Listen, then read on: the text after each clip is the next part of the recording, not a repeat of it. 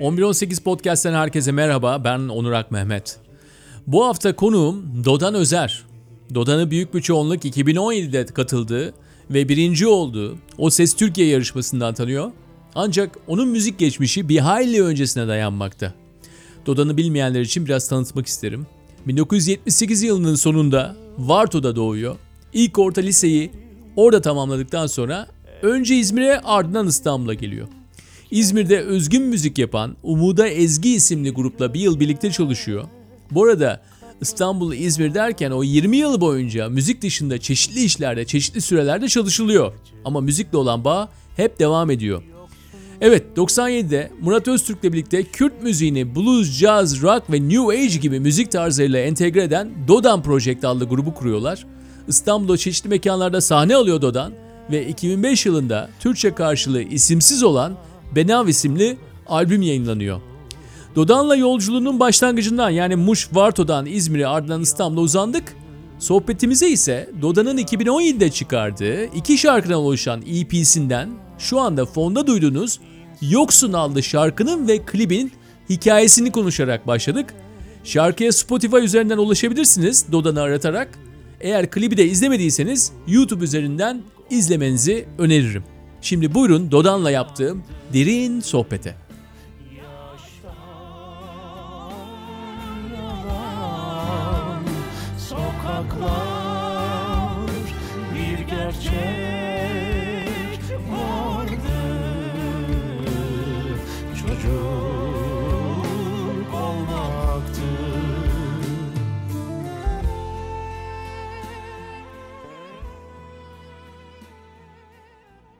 Oradaki söylemeye çalışmış olduğum şeyi tamamıyla şeyin üzerine dönük.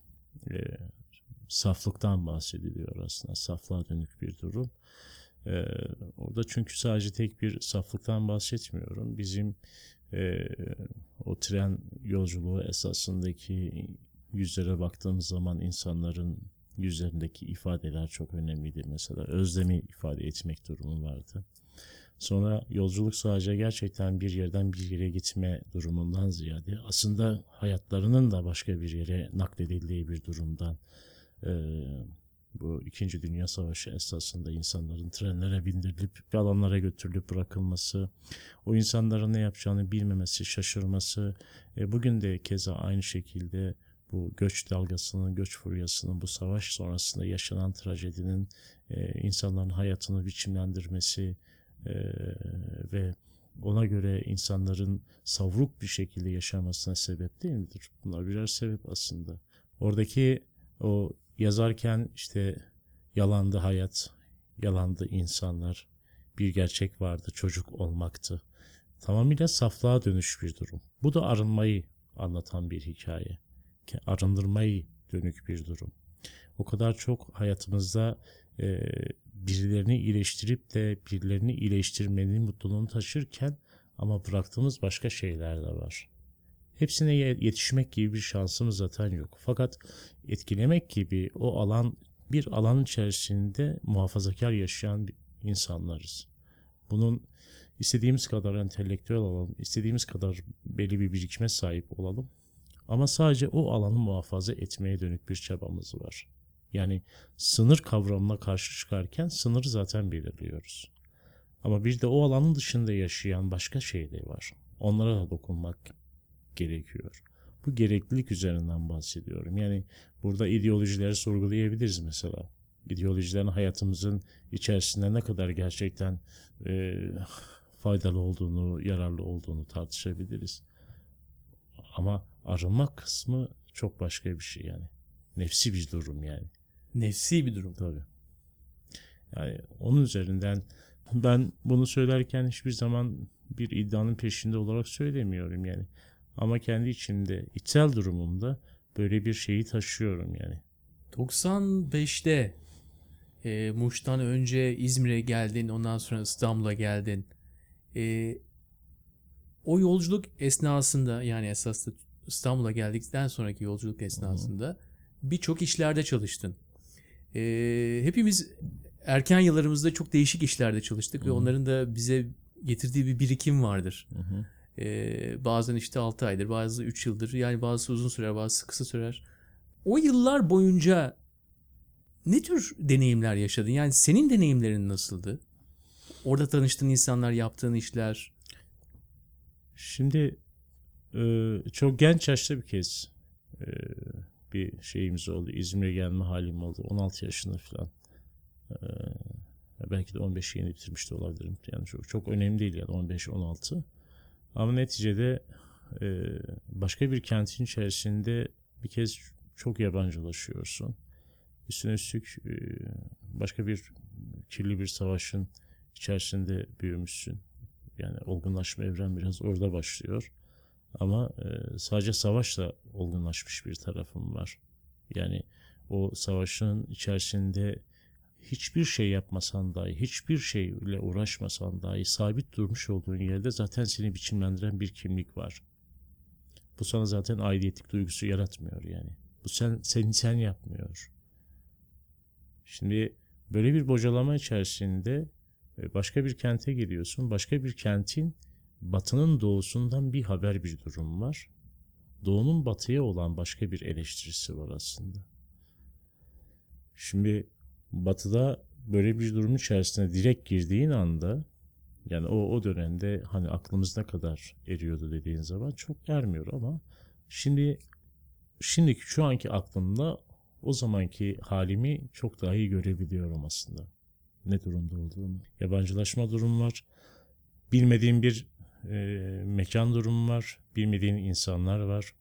Ve e, çabuk inanma durumu var. Ve çabuk kanma durumu var.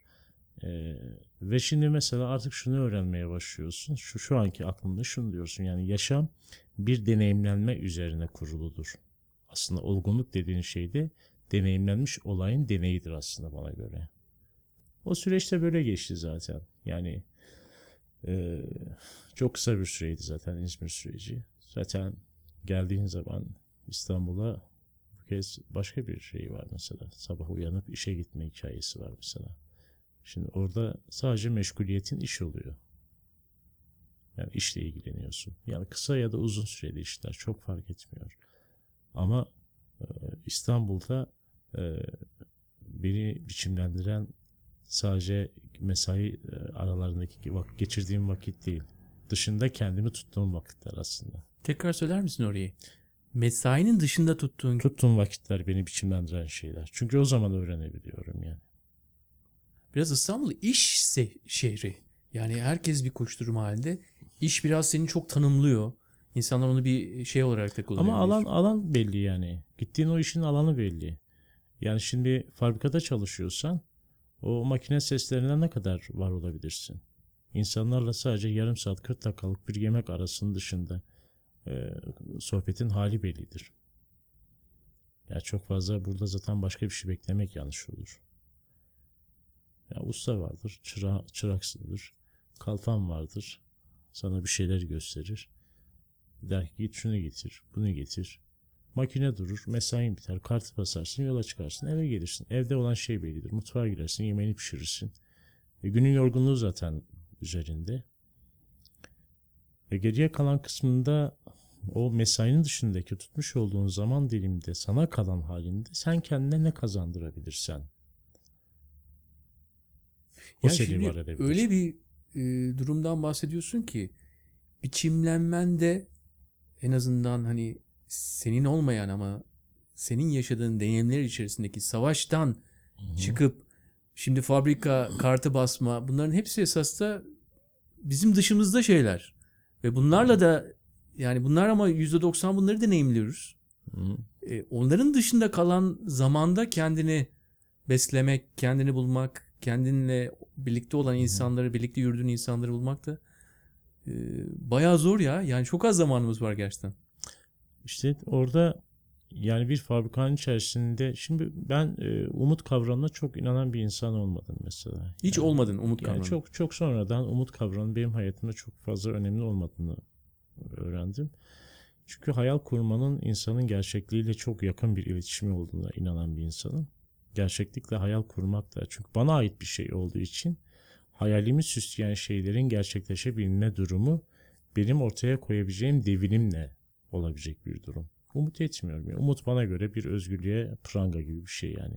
Çünkü umut kavramı üzerine insanlar ölüyor. Umut kavramı üzerine insanlar başka şeylere inanıp onun üzerinden devam ediyor. Umut kavramı üzerine yani özgürlük dediğin şey umut üzerinde var olmaz. Çünkü özgür dediğin şey özbenlik. Bana ait bir şey. Benim özgürlüğümü bir başkası belirleyemez. Benim özgürlüğümü bir başkası da veremez. Ben ancak buna kendim içinde içselleştirip iman ettiğim müddetçe, inandığım müddetçe ancak özgür olabilirim. Ama düşün ki sana umut noktasında bir şey aşılanır ve o aşılanma üzerine en basitinden savaş. Zafer olacak diyor mesela. Zaferin kendisi neye bağlanıyor? Umuda bağlanıyor. Peki adamlar siperden çıktığı zaman birbirlerine saldırdığı zaman ne için savaşıyor? Umut için savaşıyor. Peki hiç kimse ona dönüp soruyor mu? Ya sen elini aldın da çıktın da mevzilerinizden birbirinize giriyorsunuz da birbirinize sordunuz mu ya kimiz diye? Ne için diye?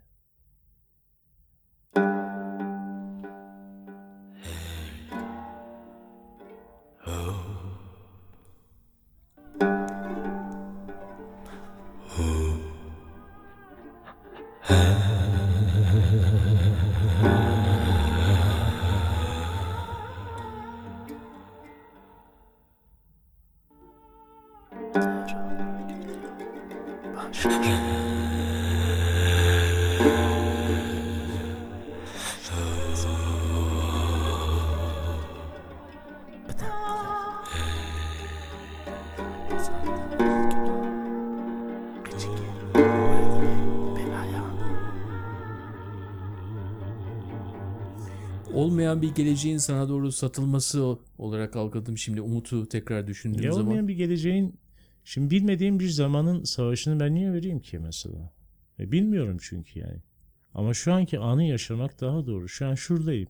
Perdeler kapalı, ışık yanıyor. İşte masa var. iki, dört tane sandalyemiz var. Hayatımda ilk karşılaştığım bir anla bir anı yaşıyorum mesela. Şimdi anı zaten e, cazip kılan şey onu yaşamak.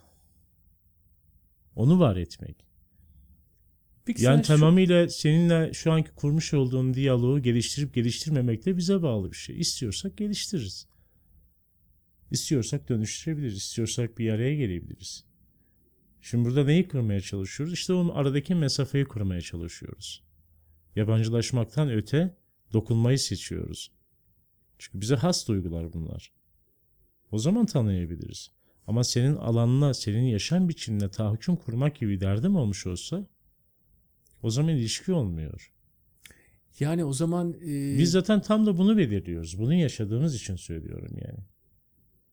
Bir dışarıya çıktığım zaman dayattığımız kurallara bir bakalım. Ben asla hiçbir zaman kendimi böyle iddia etmiyorum. Ama diyorum bak burada şu anda içsel sesimin duymuşluğunu sana söylüyorum yani. Onu ifade ediyorum, onu anlatıyorum. Ama sokağa çıktığım zaman bu kadar ne kadarını yapıyorum? Çok azını. Onun için mesela hayatımın yüzde 60'ı 70'i böyle tek başıma oturmaktan keyif alarak yaşıyorum yani. E, hep böyle bir presleme, presleme, hep böyle bir kural ve ona göre var olma durum var. İşte tam burada şimdi seninle konuşmuş olduğum şeyler kendimin de eleştirisi. Çünkü hani ifade etmiş olduğum şeyler aslında bizim ortaklaşa olmamız gereken bir durum ki işte o muhafazakar alan dediğimiz muhafazakarlığa karşı çıkarken sen bir alan yaratıyorsun ve o alan içerisinde bir sınır belirliyorsun. Diyorsun ki benim bu alanımın içerisinde dışarıdan herhangi bir şey istemiyorum. Yok öyle bir dünya. Sen bu sınırı ortadan kaldıracaksın ki insanlarla temas halinde olmalıyız ki o zaman e, birbirimizi daha iyi hissedebiliriz. Şimdi bak fikir olarak fikir dü- düşünceler e, insanlık tarihi boyunca hep canlı kılınmış. Benim var etmiş olduğum şeyler sembolleştirilmiş, itaat edilmiş, biat kültürü geliştirilmiş. Ona göre var olmuş. Şimdi ben de diyorum ki herhangi bir fikre sahip olabilirsin. Herhangi bir düşünceye sahip olabilirsin. Ama eğer sen düşünceni beni öldürtebilecek kadar canlı kılarsan tehlike burada başlıyor. O zaman ben başka bir gezegenin insanı oluyorum. Sen ayrı bir gezegenin, dünyanın insanı oluyorsun. Ama diyorum ki bu dünya gerçekten uçakla yolculuk yapmışsanız diyorum. baktığın zaman hiçbir yerde devletlerin işte yurt dışına gittiğin zaman e, bir sınırı yok yani. Bakıyorsun orada Çekoslovak üzerinden geçiyorsun. Onun sağ tarafında bilmem ne var. Polonya'sı var, bilmem neyi var gibi.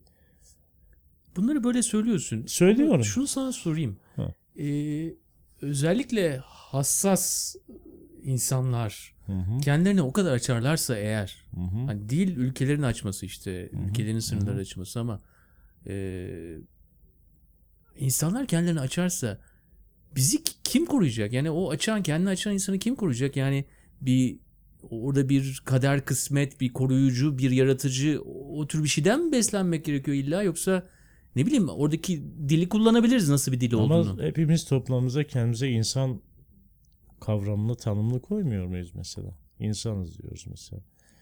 Biz ne kadar da tepkilerimiz birbirinden farklı olsa dahi ama duygu bağında baktığınız zaman yani ne, ne olduğunu biliriz mesela. Şimdi senin acı çekme halinle benimki birbirinden farklı değil yani. Belki senin acı eşin daha yüksektir ama sonuçta acıdır yani. Dokunduğu zaman hakikaten ağrır. Çarptığı zaman yani ağrır. Benim bacağım kırılır, seninki de kırılabilir. Benim burnum kesilebilir, seninki de kesilebilir. Senin benden bir farkın yok hiçbir anlamda. Duygu olarak da birbirinden çok bağımsız şeyler düşünebiliriz. Ama neticede bu evrenin içerisinde dertlerimiz aynı. Ya şu gün şuradan çıktığımız zaman ya şu sualleri, şu sohbeti ediyor olmanın sancısını yaşıyorsam kendi içimde. Ve ben bunu rahat ifade edemiyorsam ve ben bu kendi dilimi rahat söyleyemiyorsam, aklımdan geçeni rahat söyleyemiyorsam, o zaman ben olmuyorum. Bu en baştaki sohbete dönüyoruz o zaman. İçsel durum diyoruz ya. Aslında içsel durum dediğin şey benim gerçekliğim ya. Benden uzak bir şey değil ki. Sen benim samimiyetimi, sen benim iyi niyetimi, sen benim yaşama bakış açımı, perspektifimi benim içime göre biçimlendirirsin. Öyle tanımak istersin. Değil miyiz birbirimize söylüyoruz. Ne olur birbirimize samimi olalım. E nasıl samimi olacağız? Hayatımızın her noktasına rol yapmaktan yorulmadık mı? Yorulduk. Herkese iyi olacağız diye, iyi olmalıyız, iyi davranmalıyız diye kurallar, kurgular getirmiyor muyuz? Peki iyi olacağız baskısını, iyi olmalıyız vurgusunu, iyi olacağız umudunu yaratırken de ne kadar içselleştiriyoruz bunları? Yani Türk'üm doğruyum demek gibi yani hani her E, Kürdüm doğruyum demek de, Almanım doğruyum da, İngilizim demek de, işte Fransızım ya da ne bileyim e, herhangi bir milletin doğrusuyum, gerçeğim demek gibi bir şey yine yani. Abi bu ülkenin içerisinde evet var Fransız da var. Yani dünyanın içerisinde Fransız var, Almanı var, şu var, bu var, Kürdü var, Türkü var. Ya sen bu gerçeği yatsıyamazsın ki. Ulan lanet olsun bu yeni bir tarih değil ya. Sen daha yokken adamlar ne zaman gelmiş mesela. Var bu toprağın üstünde yani. Değiştiremezsin. Senin olduğun gibi.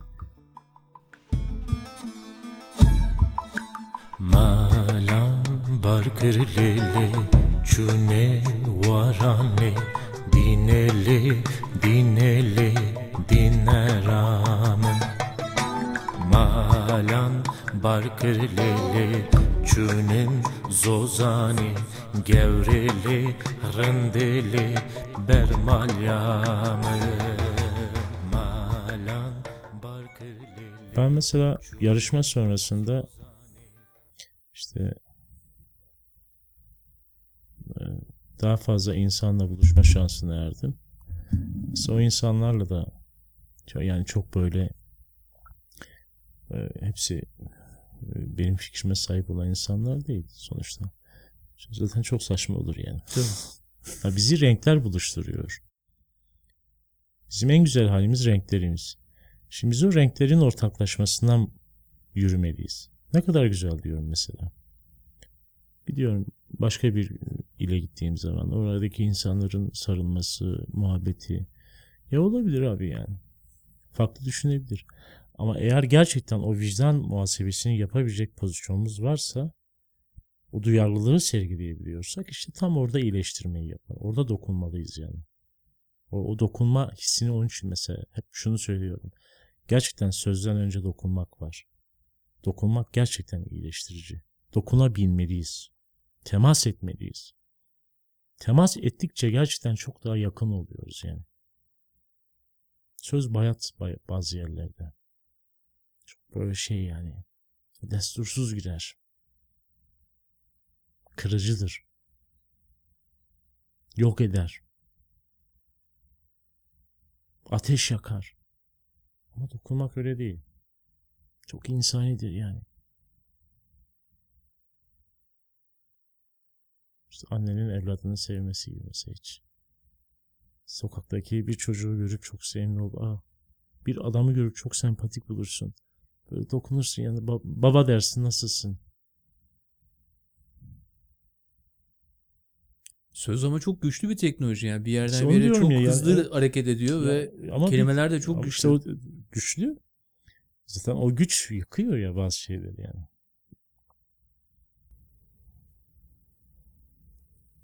Sözden önce dokunma. Evet. Dokunmak dedik, söz dedik. Ee, biraz da müzik diyelim. Çünkü e, o da çok güçlü. O da çok güçlü.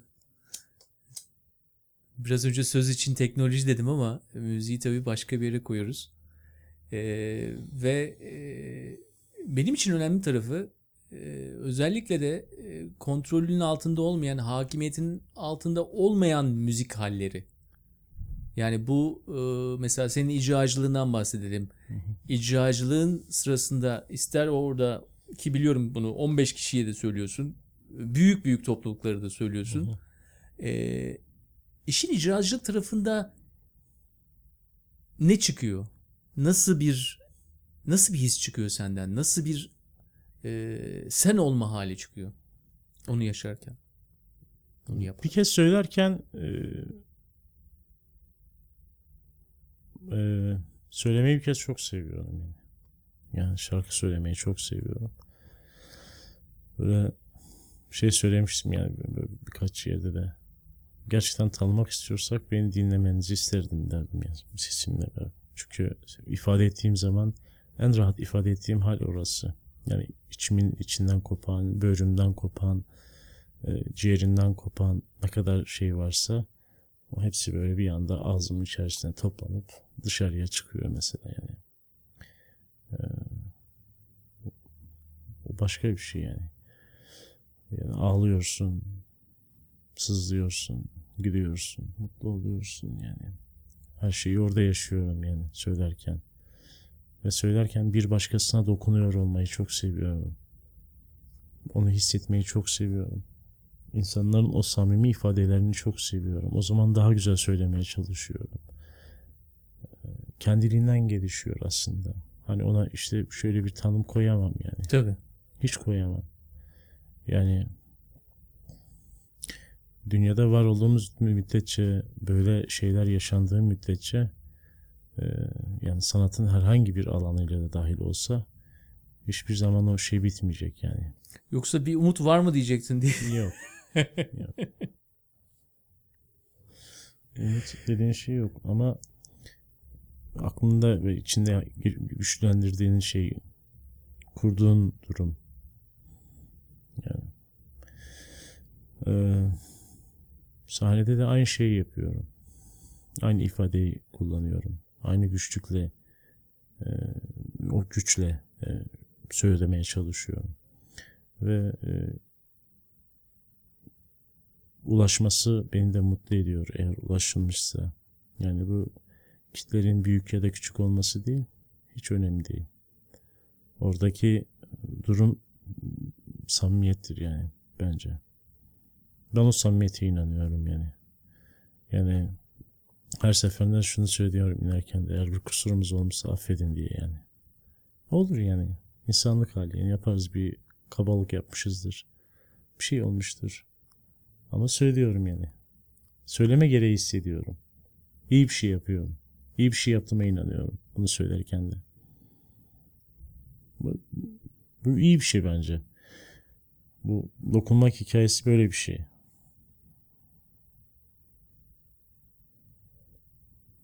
Çünkü karşılıklı algımız açılıyor bu sefer de. Ya sadece benim değil onun da algısı açılıyor yani. Ya ben zaten senden çok büyük bir şey de bekleyemem. Senin benden beklemediğin gibi. Ama büyüyebiliriz. Çoğalabiliriz. Çoğalmak.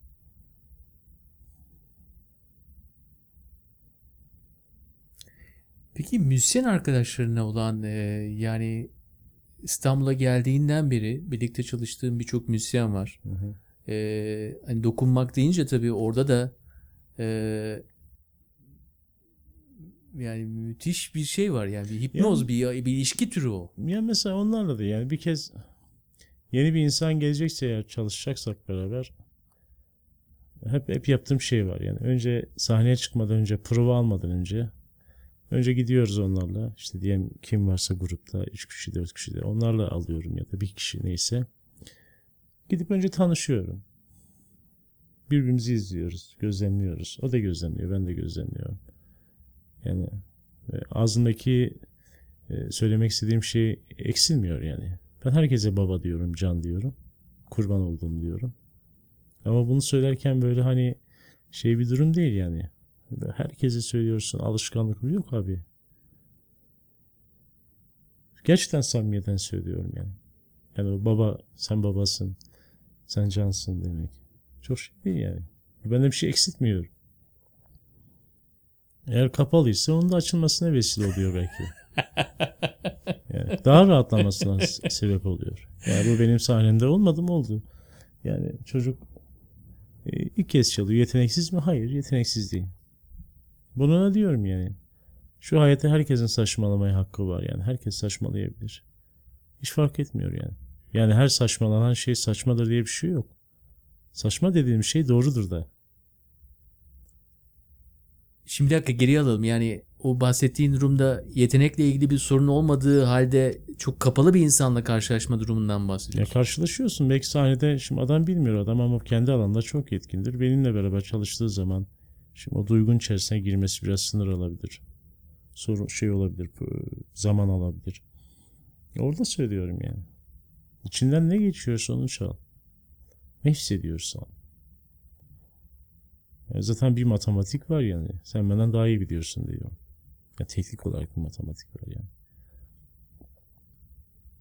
Ama duyguda birbirimize çarpacak şeylerimiz mutlaka vardır yani geçen şeyler.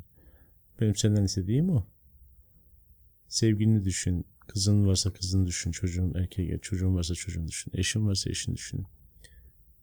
Özlediğin birisi özlediğini düşün. Şu dünyanın halini düşün. Düşün oğlu düşün. Sahneyi düşün. İnsanlar var burada, insanları düşün. Enstrümanı düşün, parmağını düşün.